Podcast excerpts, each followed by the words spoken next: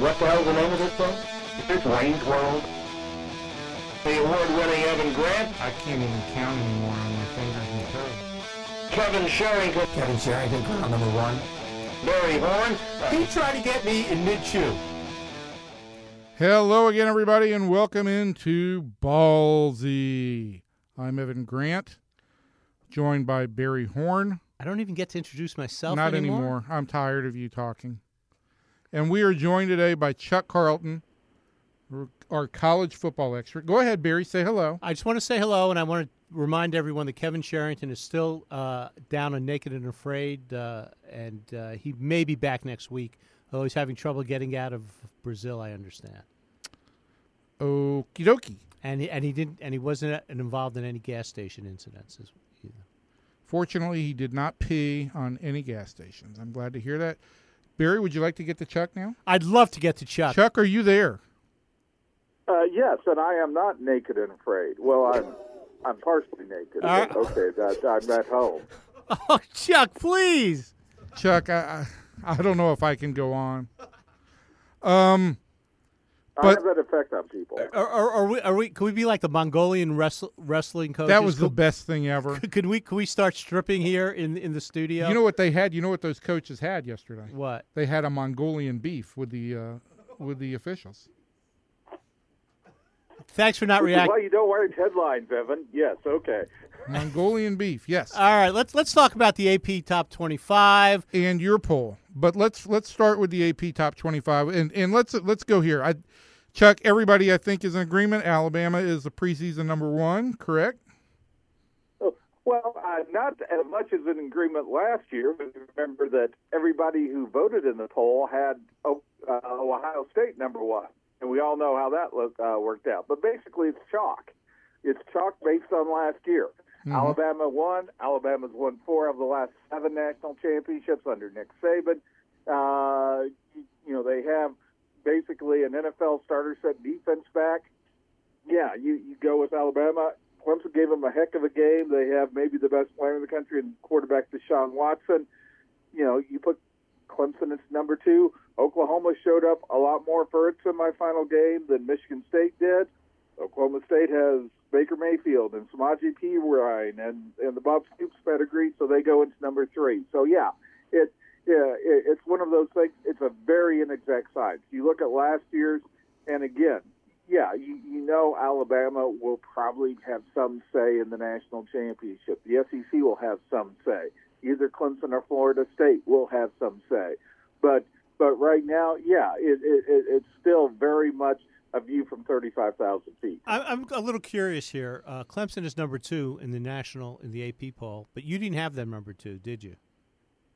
No, I went only because I have a whole lot of questions about they they lost a ton of people off the defense for the second straight year. I, I like Florida State.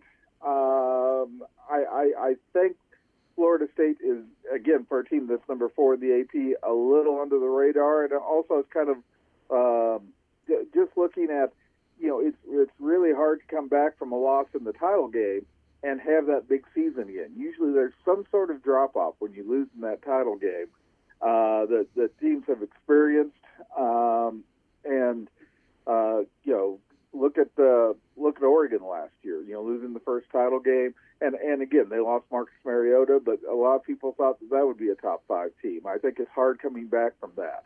Um, and I also had TCU much higher than uh, 13. I have them number eight. And if Kenny Hill comes through at quarterback, and I think he will in a very friendly system for quarterbacks, then then I think TCU could certainly challenge uh, Oklahoma, especially getting Oklahoma and Fort Worth on October 1st. Let me ask you a question. Who put together this Oklahoma schedule? This the opening opening couple of games, three games for the University of Oklahoma. Who did it? DeLoss Dodds? Did he did he put the schedule together for them? I was going to say, I mean, the, there are easier ways to start a football season, are there not? Are there not? I mean, this is just brutal. Now, it's one of those things that by the time we get to the Red River uh, Showdown here at the Cotton Bowl, you could have uh, an Oklahoma team that's undefeated, number one in the country, fairly on the basis of who they would have beaten, or you could have a team with, you know, potentially two or three losses when you look at this. So how does that I schedule? mean, this, Evan, Evan's putting up his hand. Let's just uh, well, let's just for people who don't have the schedule gonna. at I their was, I was- I fingertips, was going to ask they him. open with Houston in Houston at NRG Stadium. Houston at NRG Stadium. Yes. Is that a ho- Uh, is that a home huge game for Oklahoma? Is that a home game for Oklahoma?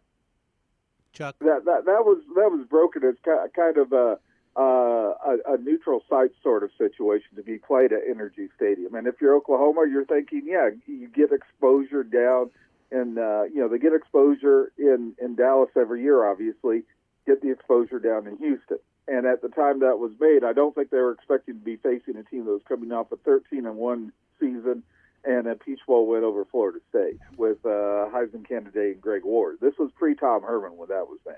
So they they they open with Houston in Houston, then uh, then they, they host Louisiana Monroe in uh, in Norman, and then on the 17th of September uh, they bring in the Ohio State Buckeyes uh, for a for a national TV game, 6:30 p.m. Central Time. Uh, then they get they get a week off to prepare for, for the Big 12 schedule. And who do they Right, open? which is and who they open the Big opens 12 at schedule? TCU. Yeah, opens at TCU, which has won 13 straight games at home, the the third longest winning streak in the Power Five, and that's not going to be easy. And then you go to Texas, which has beaten you know, in in Dallas, which has beaten uh, them two of the last three years. I mean, this is a even for a team as talented and as uh, you know as many veteran you know skill guys as Oklahoma. That's a really hard way to start the season. Yeah, but I, I also think that come come BCS time, if they get through that stretch, If that's a big if. Yeah, it is a big if, but that's the risk you have to take now if you want to play in the in the college um, in the college football championship. If you want to make the playoff, And remember, the Big 12, the championship game doesn't kick in until 2017. Correct. You know, whoever comes out of the Big 12 is only going to have 12 data points, not the all valuable 13th data point. If you're Oklahoma and you're sitting there either undefeated or one loss, it's going to be really hard, even playing just 12 games, to keep Oklahoma out of the playoffs right? Well, with and, that schedule. and I I mean, I think that that's I think the Big Twelve schools have at least in some regard amended some of their scheduling here lately.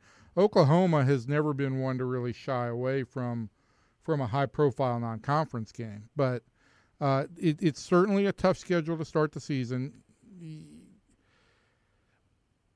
But it's it's, it's a Especially when you schedule designed to get them in the championship. Yeah, and you only have three non-conference games. It's not like some conferences where you have eight conference games, four non-conference, where even if you have the difficult game, you can schedule basically at least three wins out of those four. And uh, I mean, and you look around the, uh, you know, around the conference. Bill Snyder's never really liked to play a competitive non-conference, but you know, playing at Stanford with Christian McCaffrey, Texas. I mean, I think Charlie Strong's going to be better, but will you be able to tell in the non-conference that includes Notre Dame at home, and then a trip out for a 9:30 game at, at Cal, which uh, just gained a pretty good quarterback in Davis Webb, the Texas Tech transfer, who will have something to prove out there. I, I see you didn't have you did not have Texas in your top twenty-five, correct? No, I, I have them projected for seven and five season. All right. Eight wins, I think, is the ceiling for Texas this year in the regular season. And does that does Charlie Strong keep his job on that? That's a great question. Thank I you. mean, a lot depends on the progress that they've shown. I, I think that if he does go with Shane Buechele and there is progress during the course of the season, yeah, you can make that case. You know, first year offense, staying with it, freshman quarterback, growing pains, but strong recruiting. At the same time, we've all seen this happen before. Let's say they start one and two, their uh, Big 12 opener is in Stillwater against a good Oklahoma State team.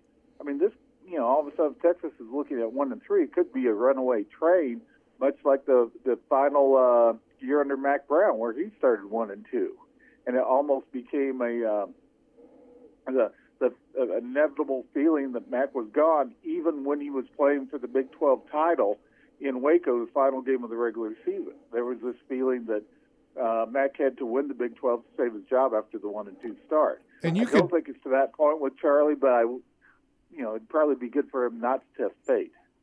Chuck, let me interrupt you for one second to say that you mentioned Shane Buechele and you mentioned the possibility of him starting. And I, we should bring up, since this is a morning news production, that at dallasnews.com and at sportsdaydfw.com you can find a, a great story written by Brad Townsend on Shane Buechele's background and on the fact that What what is the greatest nugget in that story, Evan?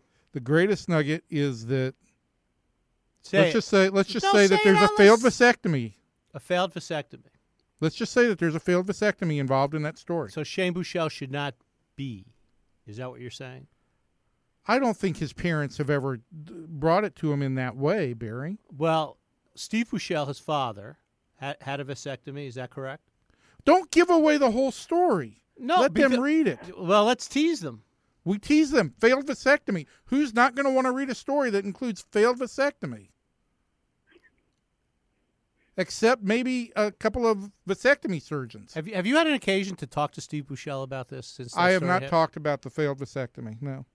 Uh, Chuck, do you believe that Buechele starts the Notre Dame game? I mean, it would it would make the most sense. But I've seen Charlie Strong make decisions. I mean, I could see them easily talking themselves out of it. They don't want to damage his confidence. Oh, he hasn't seen the uh, all the blitzes that Notre Dame is likely to dial up. All this sort of sorts of things. But then you go back to 2015 in South Bend, and the 38 to three loss. It just set the tone for the whole season, and where Tyrone Swoopes had that deer in the headlights look, and you think back to the Einstein definition of insanity, which is doing the same thing over and over again and expecting different results. So it's going to be, I would think that you see Buechele, I think better than even chance he starts, and that you see Swoopes in like the short yardage package that he was pretty effective in last year, the 18 wheeler package, kind of like Blake Bell at Oklahoma. And he seems much better suited to that than the starting role. But if Swoopes came out there, would I be terribly surprised? No. Is is Kevin Sumlin over uh, in College Station on a hotter seat than uh, than Charlie is in Austin? I, I think it's equally so uh, I, for different reasons. I mean, uh, actually, uh, Kevin Sumlin's had a lot more success just overall one loss, not not necessarily conference. Um, but you look at the situation trying to break through in that uh, SEC West, especially again this year where you've got you know Alabama, LSU. Think Arkansas will be improved. I think the pressure's on Gus Malzahn at Auburn to, you know, have a much better season. And you go up and down. Um, you know, Ole Miss should be very good.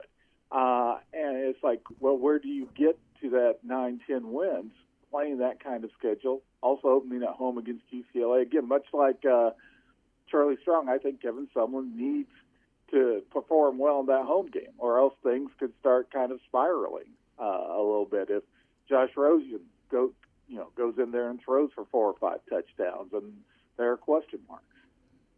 Uh, Chuck, um, let's go back to the poll for a second. Uh, in the official poll, and I, I guess we could, if we wanted to, we could line your poll up, ne- y- y- your rankings lined up next to the official poll, and, and kind of glean this. But I want your take. What is the, uh, what's the most overvalued team in the top ten? Do you think? Overvalued, or a team that could go where things could go wrong. I think. Yes. Um, okay. The, the, the, and and remember, as we go into this, three teams uh, that started last year in the top ten uh, fired their coaches. You know, either during the season or in the off season, and one obviously Baylor and Art Briles, um, which different sort of situation, not necessarily for performance, but Georgia started ninth in the AP poll last year. Mark Richt fired. Let's not bring uh, that up, this running season, and and Southern Cal with Steve Sarkisian, um, and and what he went through started eighth in the poll last year. People forget that and how things can change. But as as I look at it now, the two things that jump out at me: one, LSU. Um, you know, do they have a quarterback? Do they have any sort of offensive passing game to go with Leonard Fournette? And the fact that Fournette, at least last week, was in a walking boot. You know, he, he, he sprained ankle. Well, that's not how you want your Heisman Trophy candidate running back to to start off the season. You may be just fine. It may be a precaution. It may be all those things. But Les Miles barely escaped last year. What happens? You know, I could easily see a projected 11 win season turn into another eight and four season. And and the other one is Tennessee. Tennessee, um, they're still going to have to prove it. I mean, the you know Butch Jones does some weird things at the end of games. I mean, they're in a very winnable division. They've got a lot of people back, but this is a team that had you know Oklahoma down 17 nothing and could have closed the deal at home last year. Right. Um, so you, you you always look at Tennessee starting in the t- top 10 with a bit of skepticism at this point. and I also think, and I may be one of the few, Michigan.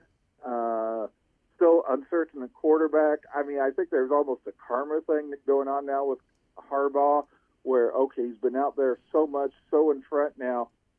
What happens if Michigan doesn't deliver? And I'm looking at they have to go play in Columbus, in East Lansing, and in Madison. Those are three hard places to play. Right. You know, Michigan could be a better team this year and not have a better record. Can Houston be in the college football playoffs this year? Can, can who? Houston, Houston, Houston. It's look. Well, they open the season playing- They open the season it's, ranked very number 12. hard. Mm-hmm. Yeah, it's it's very hard, and, and don't get caught up in the rankings. Here's why it's very hard because even though they're opening with Oklahoma, they've got Louisville, which is expected to be an ACC contender late in the season. You know, a top 15 type program, but they, they're going to need an awful lot of help from the AAC. You know, they're going to need to be playing three or four or five ranked conference teams because that's what an Alabama is going to be facing in the SEC. That's what um, Ohio State's going to be facing. That's what an Oklahoma is going to be facing in the Big 12. They need that conference to be competitive. It becomes really easy for the committee, even if Houston is sitting there at 11 and 1, 12 and 0, actually be with conference title game, let's say 12 and 1 or 13 and 0, to say, well, the schedule just doesn't quite compare. Great, you know, great season, but they're fifth. It's really hard for me to see a uh, scenario where a non uh, Power Five conference makes the top four. I mean, maybe BYU, which plays a really tough schedule year in and year out, they somehow run run the table. They might have a case, but everybody else is going to be really difficult. I think the problem with Lou, I think the problem with Houston is even if they get off to a good start, even if they upset Oklahoma in that first game, uh, because of the weakness of the American Conference, that their ranking is going to start leaking a little bit because of the conference. You know, the the the only other challenge, real challenge game for them, as as Chuck mentioned, is is Louisville. Um, the, the in their second last game of the season, that's in Houston. If Louisville is uh, uh, in the a, in the Ameri- in the Atlantic Coast Conference uh, title hunt, uh, maybe that makes a big difference. But I could see that that their season would potentially peak with a win over Oklahoma, and then kind of leak after that. Um, Chuck, we're gonna we're gonna get out of here pretty quickly, but I want to get one other take from you. What is the team in the poll that is most undervalued right now? One team. One team in the poll most undervalued, and okay, I'll. And it's not even in the poll, which really makes it undervalued at this point.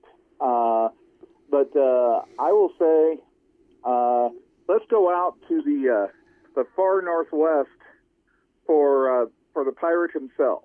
Anybody realize that Mike Leach won nine games last year at Washington State and has a big time quarterback returning in Luke Falk, and right now they're sitting behind A and M at 29th in receiving votes. That's a team that could very much contend for the uh, for the Pac-12 North, and maybe be the sort of team that Leach had at Texas Tech in 2008. The sort of team that can maybe get to 10 or 11 wins. And complete this sentence. The team from the state of Texas that has the best chance of playing in the uh, college football playoff is TCU, without a doubt. Yeah. And Chuck's got them number eight on his on his rankings. They're number thirteen in the poll. I actually thought that Chuck was going to give us uh, TCU as his most undervalued team in the poll.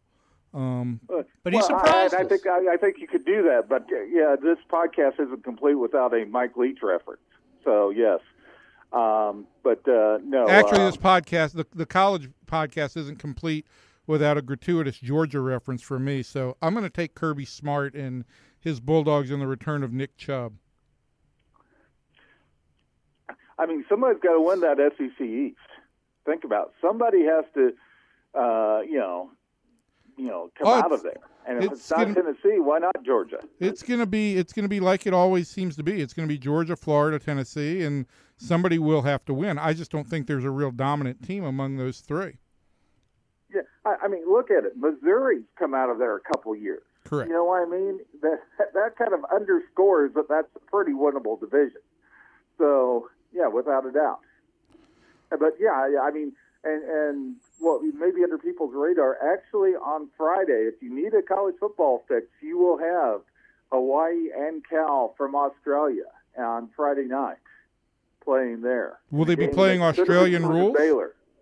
What? Will they be playing Australian rules? Uh, yes, Australian rule football, whatever. Bring back the old ESPN announcers. Yes, I like it. uh, actually, that was a game that that could have included Baylor. Baylor was in that discussion at one time, and uh, uh, to play Cal or to play a Pac-12 team in Australia. So uh, uh, didn't happen, but that was seriously talked about. Well, Chuck, this has been great going over the poll with you, and we will be back hopefully in the next week to talk big, get a Big 12 preview. So, thank you for joining us today. Hey, hey no problem. And uh, yeah, check out college's page at dallasnews.com. Some really good stuff coming from from me, Ben Baby, Bill Nichols, our college bloggers doing a great job. The you know the Brad Townsend story is just fabulous beyond the failed vasectomy. Uh, so yeah, uh, definitely check us out there. And uh, also on the AP poll, you can look at uh, every single poll voter and what they how they uh, messed up, uh, including me, uh, by going to that. Chuck, Chuck- you are you are going to get a little something extra in your I was gonna podcast paycheck that. this week for for all the promos of everything here at, at Dallas Morning News and DallasNews.com and SportsDayDFW.com and someday it's going to be Chuck Carlton's Big12Report.com. I don't think the world is quite ready for that. Uh, That's not what Marconi had in mind. All right. he, uh, uh, uh, when he by the way, send us a photo of you doing No. doing this this podcast uh, sand shirt. I think people would want to see that. No, don't do that, Chuck. All right, Barry, we have got to run. Chuck, thank you for joining us. Uh, we uh, need to remind folks that uh, the Ballzy podcast can be found on the iTunes store store Store. store at uh, Ballzy. Just search Ballzy podcast. It's B A L L Z Y. Um, there will be transcription of this up on DallasNews.com at some point in time this week. And uh, uh, we should also mention that we had a great Cowboys podcast with Daryl Moose Johnston on uh, on his takeaways from preseason so far, and we are about to record uh, Jon Daniels. So it's uh, it's a big day here in Podcast Central. Jon Daniels, the Rangers general manager. Correct. You you think he doesn't need to be identified? He's he's so big. Correct. He does not need to be identified. Chuck, thanks so much for being with us. He's gone. Chuck is gone. All right. So long, everybody. Bye.